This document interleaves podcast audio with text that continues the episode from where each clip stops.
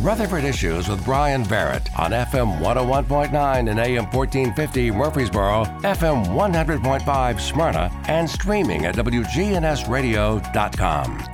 Rutherford Issues is powered by Middle Tennessee Electric.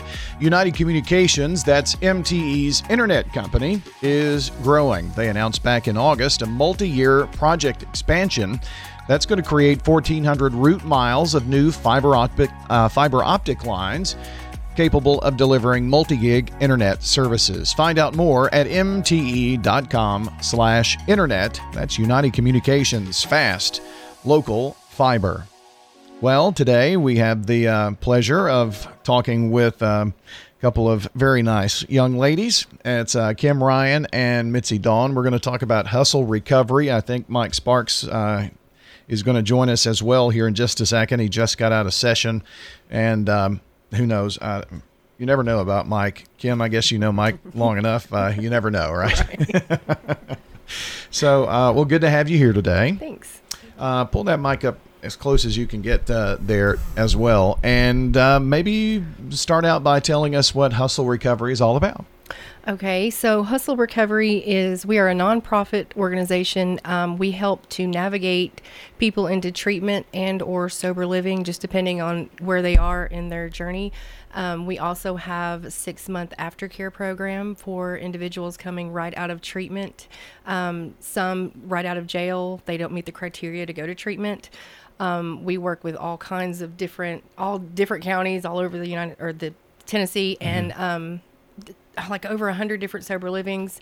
Um, we also um, have our grand opening for our PHP IOP with Housing Treatment Center in Ashland City. Um, it is going to be on April 24th. Okay, you you threw a bunch of letters out there. So what does that mean? PHP is um, partial hospitalization program. Oh, okay. IOP is intensive outpatient. All right. So, um, how did this come about for you? I mean, hustle recovery. What um, you're involved, obviously here. Yeah. So, kind of walk us through that story. Um, well, I see. Uh, I don't know if I should talk talk about how it started. Um, I wish Troy was here to do that because um, that is his story to tell. But um, basically, Hustle started with a Facebook post um, from Troy Sandifer. Um, he was struggling in addiction, got in trouble, um, lost a friend to an overdose, and put a post on Facebook. And from there, it just took off. He wasn't really trying to start hustle recovery. he was just trying to reach individuals that were like struggling with addiction. Um, and then it, the post got shared hundreds of times. Um, his phone started ringing and it kind of took off from there. wow. Wow. Yeah. So how long has that been? Um, May of 2020. Okay. Wow. That was May of 2020 was an interesting time, wasn't mm-hmm. it? yeah, it was. It was. you know, there there were a lot of people that um, had been cooped up, and you know, I, I, think 2020 was difficult in in many aspects, and um, substance abuse is one of those that we've seen a dramatic increase. It seems absolutely, absolutely. Um, I know that you know you're bored at home or you're bored on the streets. Um, there probably wasn't a lot of um, police out a whole lot because they were, you know, having to be um, cooped up as well. So it was kind of like um, people, especially well, I know I was one of those in addiction at the time, um, running rapid, yeah. doing all kinds of crazy things and getting worse and worse. So, yeah, it kind of came about at a great time. So now um, you brought Mitzi with you as mm-hmm. well. So, yes. Kind of give us, um, Mitzi, if you will, how are you involved with Hustle Recovery? So um, I've been in the community for 15 years, and Hustle came came on, and we were kind of like, what is happening here? Who, who are these guys? Because they were everywhere. Mm-hmm. And what I want to say is that they are an ally and they're an advocate. Um, when we get a call and we don't know what to do, we can call Hustle. So um, it started out as transportation because one of the big barriers to getting somebody to treatment is how can we get them there? And we would call Kim and say, I have somebody in there in Knoxville and I can't get them. And she'd say, What's the address? And she would drive and, and go and pick them up. Wow. And she would get them to to their facility. So really it, it stemmed from like a place of need where they were looking around in our community and going, Where is the need? Um, and so that's how I started getting involved, and I just fell in love with the program because it's it's authentic and it um, comes from a place of of wanting to help and wanting to be part of the solution rather than how can I figure out how to make money off of the situation.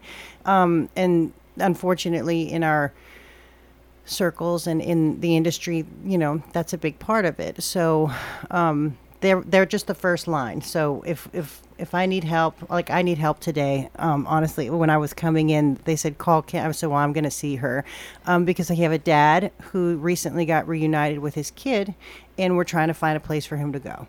And so um, that's something that like I'll bring up with Kim after we when we leave and go, okay, let's brainstorm. Where can we put this gentleman with his child? I have one for you too. See, okay, perfect. Oh, we're just collaborating on the air. That's how we. That's what we do. that's, what, we do all day. like we have her, between her and I, um, we have so many different friends that work in recovery with us, and that's just what we do. We get together and we brainstorm, and some of us know resources that the other doesn't, um, loopholes, just whatever, whatever that looks like, and try to help as many as we can. So, if you had to, I, I guess, talk to somebody and tell them in like two or three sentences exactly what it is you do, because it seems like there's there's so much. Mm-hmm. what what would you tell them? I would tell them to pick up the phone, call Hustle Recovery, or get online, fill out an application, and we will figure out what to do and how to help you. Yeah, and it, it, it sounds like it's just really all walks of life, no matter what may be going on. Mm-hmm. Mm-hmm. um, Uh, why why hustle recovery? Why why is this important? Do you think? because we whenever i get with somebody on the phone um, they try to come at me with well i have this issue or i have this issue and my my response to them is hit me with another barrier because we can get through that together everyone's I, I, not everyone uh, but maybe those are barriers that they see they can't get past. Mm-hmm. And sometimes it just takes someone encouraging them. It does. It does. Or they just don't know that they can ask for that. Or you know I, I get people that are homeless on the street and they you know they don't have shoes or their shoes are just tattered or they don't have clothes or they don't they they're like well i don't want to go to treatment because i don't have cigarettes you know like i'm like well i'll buy you cigarettes. Like we can get through that. I can get you some clothes. Like what what is it what's really going on? And if we need to do some motivational interviewing we'll do that. So uh, just hit me with something. Yeah. You obviously have a passion yes. for this. Wa- was was there a time when it was you know i i need help and what was hustle recovery there for you was someone there for you and you just want to pay back how, how why why your involvement so deeply Wow. Um, so the members of Hustle Recovery, um, if you know who we are, you know that we are um, from Murfreesboro. We did a lot of running around out here, a lot of torment and just running crazy. Um, and John Hughes, he is the COO of Hustle Recovery, was a friend of mine. We were we became friends in addiction together. Um, we used to run together, and um, he got sober before me, and he called me constantly. Like, let's get you some help. Are you okay? Like, are you still breathing? You know, just every day. And I would, you know, he'd be like, Are you ready to go to treatment? I'm like, No, I have tires in my hotel room. I can't go. Like, any, like, I would just, like, any excuse. And that's like an ongoing joke with us because he used to laugh at me. Um, and, you know, I was in addiction for over 18 years. I was an IV user. Um, and somebody helped me um, and i just to see another person male or female struggling in that and not knowing what to do i was that person. I had no idea to how to get into treatment. I had no idea i even had insurance. So um, that's just you know just literally a phone call and it, it changed my life. Uh, i'm sure that you could drive anywhere in in murfreesboro in any corner to hotels whatnot and there are probably hundreds of people right there that but when when do it, it it takes the person being willing to seek the help doesn't it It does. It does. There was a long time that, um, like for me, and for instance, I, I, I wanted to. I had hope that there was a better way and there was a better life that I could have. I just really didn't know how. And being addicted to a drug that you literally at that towards the end for me it was like every four to six hours i was having to use just to stay well it wasn't even about getting high anymore i was not getting high anymore i was just getting by so um and being scared of the um the pain that I was gonna have to go through for detox, stuff like that is very scary. Um, especially if you've if you've gone through any kind of withdrawals on the street, it's hard. It is very hard. Um, so you try to seek anything and everything. You know, people ask me what my drug of choice was. I would prefer, you know, meth or heroin, but I'll take whatever you had in your pocket, like as long as if it'll help me get through this like moment of torment that I'm going through right now. So um, that's you know something that we face a lot with people that call us is I don't want to be sick, and it's kind of like you know, it, you know, at risk of being too harsh, you know, well, here's the thing. You've detoxed before on the street. Anybody that is using has de- gone through some kind of withdrawal on the street and they know what they're going to have to face. But if they can just get through that two to three sometimes four days in the beginning we can get you something that will help you to be more at ease. And it's it's just going to get better after that. Right. there is a light at the end of the tunnel. Is is that just really difficult to see it uh, when you're in addiction? I mean, is it just difficult to see where that light at the end of the tunnel is going to be? Yes, um, I can remember just everything. When I look back now to my life in addiction, it was dark. Like it just seems like a really dark, dark place. There's, it just nothing was happy. I, I mean, I had happy moments, very few and far between.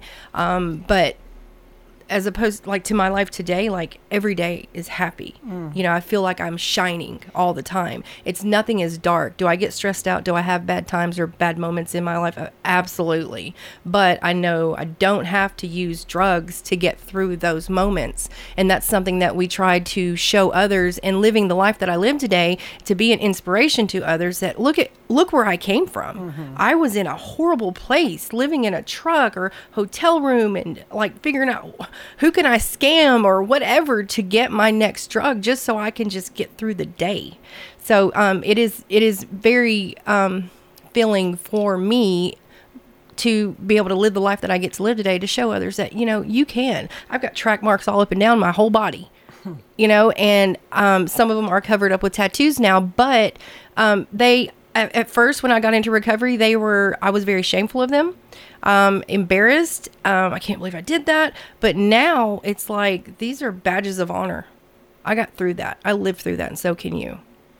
Is there, I guess, uh, any amount of um, shame and regret and all that that kind of goes through your mind too during that recovery process? Because, All the time. uh, yeah, I would guess so. all the time. I look back, um, you know, there's doing what I do and helping people in the town that I grew up in. Um, I come across individuals, actually, just like within the past month and a half. Um, I went to a friend of mine's house who I helped him get into treatment. Um, his mom was like, "Will you come by and get his clothes for me?" And I was like, "Sure." She didn't know I'd been there before. She didn't know what has happened in that house, you know, mm. and I just went in there and I, I wouldn't cross the threshold. And she was like, come in. And she pulled me in and hugged me. She said, it's okay. I know what happened. And I was like, oh my gosh. so it was a moment that like I got to make an amends with her. And it was just, it was beautiful. And you face stuff like that in recovery all the time. Yeah. What what keeps keeps you? What keeps others from going back to that life? Well, I can't really speak for others. Um, I guess it's individual. It is individual. Um, I hear a lot of times people say that I'm staying sober for my son or my daughter or my kids or my family. And I think about that and I'm like, that is amazing and beautiful to say. However, none of them kept you sober when you were using. That never did. I have a, a 19 year old son who is at UT now, and um, he never kept me sober. It didn't mean I didn't love him. right. It did not mean that at all. I just didn't know. I didn't know how to be, just in general. I just didn't know how to exist. It was just a struggle.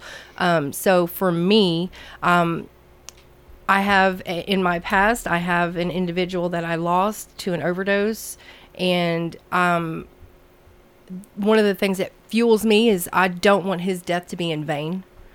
I don't want any of the stuff that I went through in my 20 years of using drugs to be for nothing. I went through that for a reason, and living the life I do today gives me that reason. Faith is a part of this whole journey as Yes, well, yes, obviously. yes. So, uh, for those listening uh, to the program and think, well, I, I have this loved one, I know my, you know, my son, my daughter, my parents, me, eh, they don't know where to begin. Where would you tell them to begin, and maybe give us a website? So I would tell them to go to hustlerecovery.org, click get started, and fill out the application. And from there, you can give me a text or a call and say, Hey, my name is so and so. I filled out the application. Can you help me? And from there, we will help get them in somewhere. Okay, very good. And uh, we'll put a link to that on the podcast as well. Really appreciate you coming in today. Yes. It's been awesome. Yes. Kim and uh, Mitzi, thanks for coming in. Sure, thank you. Uh, I, again, don't forget to check the podcast, WGNSradio.com, and uh, you can download the podcast or listen back, watch on Big G TV, anywhere you'd like to. All right, have a great day, everybody.